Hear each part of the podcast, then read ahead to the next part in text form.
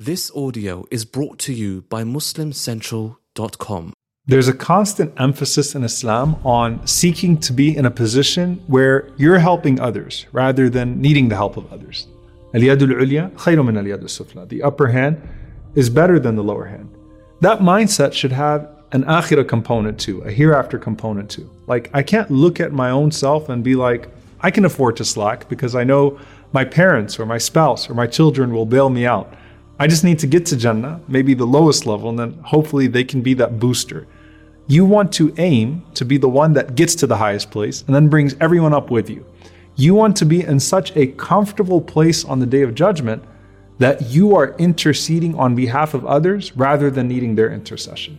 Now, to some extent, all of us need the intercession of one man, sallallahu alaihi wasallam.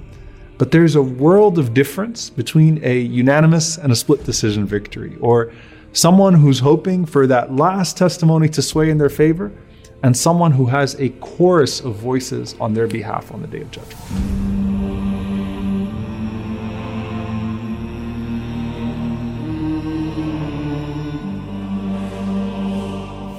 On the day of judgment, shafa'ah is greater than shahada. Intercession is greater than witnessing.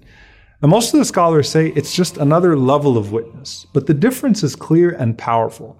See, almost anyone can be a witness on the day of judgment, but very few can be an intercessor on the day of judgment. And the greatest intercessor of them all is none other than the Prophet.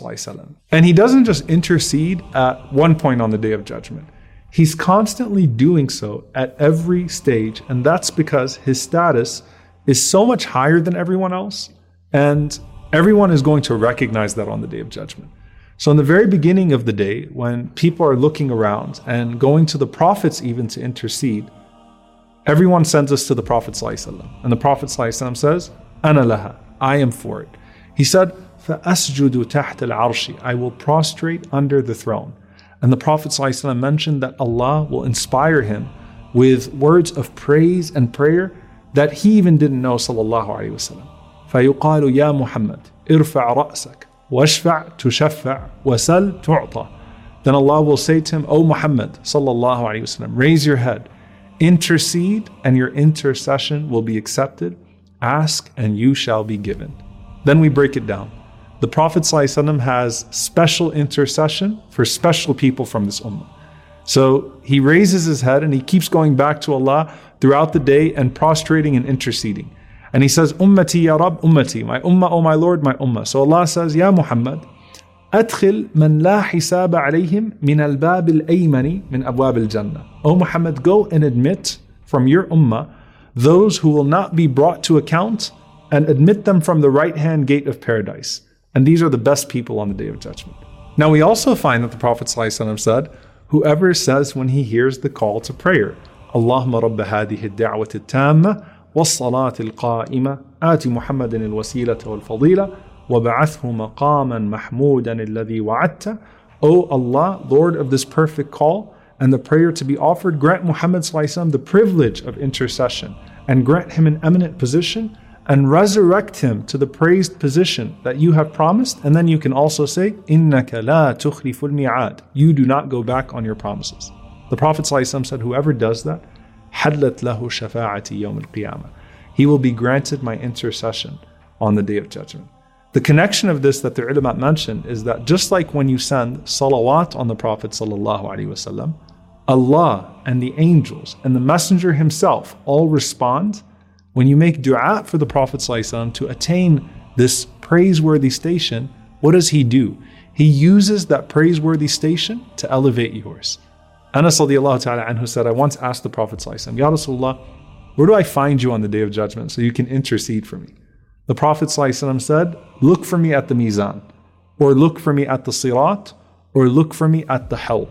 And he said, فَإِنِّي لَا أُخْطِئُ هَذِهِ الثَّلَاثَ الْمَوَاطِنِ I will not be missed at these three locations. You're going to find me in one of these three places. So the Prophet's whole day is between the questioning, the mizan, the sirat until the very last moment, going around and interceding for people and even for the very least of this ummah. Not the least in worldly rank, but the people that were the least in righteousness. Abdullah ibn Umar radiallahu anhuma, he said, you know, we used to hold ourselves back from istighfar, from seeking forgiveness, the ahlil kaba'ir, for people who would commit major sins. I mean, imagine the status of the Sahaba and they're seeing people that would still drink alcohol or commit adultery or deal in major sins. And then Ibn Umar anhuma says, We heard our Prophet say, Verily I have delayed my intercession لأهل الكبائر من أمتي يوم القيامة for the people of major sins amongst my ummah for the day of resurrection. And Ibn Umar anhuma said, Thus we restrained much of what was inside of us and we started to have hope for them. I mean, imagine how amazing is the Prophet that he's going to want to go around interceding for the major sinners of this ummah. Now, you don't want to be a major sinner on the day of judgment waiting for that last intercession, right? But there's the Prophet. He says, I keep going back to my Lord until I say, Ya Rab, adkhil al-jannata man kana fi qalbihi khardala. Oh my Lord, enter into Jannah just someone who has even a mustard seed worth of faith in their heart. And Allah grants it to him. Then he comes back and he says, Ya Rab, adkhil al-jannata man kana fi qalbihi adna shay. Oh my Lord, enter into Jannah someone who even has less than that, the least amount of faith in their heart. So Allah subhanahu wa ta'ala accepts that from the Prophet so that's the intercession of the Prophet throughout the day. But here's the thing other people amongst the righteous also can intercede on the day of judgment. The angels come forth and they start to intercede on behalf of those that they used to record for.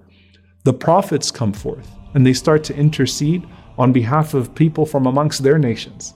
The shuhada, the martyrs, come forward and they intercede for 70 people from amongst their families. SubhanAllah, what a gift. They were taken from their families and they lost their families in this dunya for the sake of Allah. And now they get to intercede on behalf of their families to be joined with them in paradise. Then the awliya, the devout worshippers, they come forth and they intercede on behalf of their people. Imagine how beloved you are to Allah, because I want you to really understand this.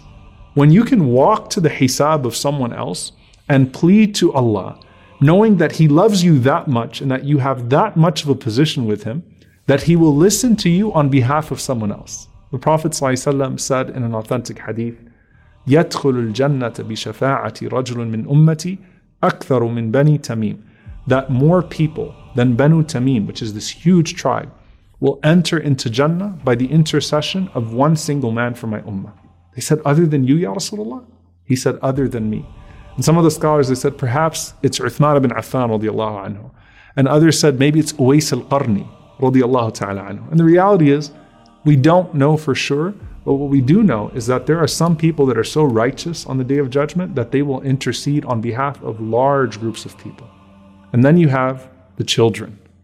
Children that died before reaching the age of maturity. And this is a very touching hadith. The Prophet ﷺ said, Allah says to them on the day of judgment, Udkhulul Jannah. All of you enter into paradise. And they say, O our Lord, Hatta yadkhula aba'una wa ummahatuna. O our Lord, not until our fathers and our mothers come with us.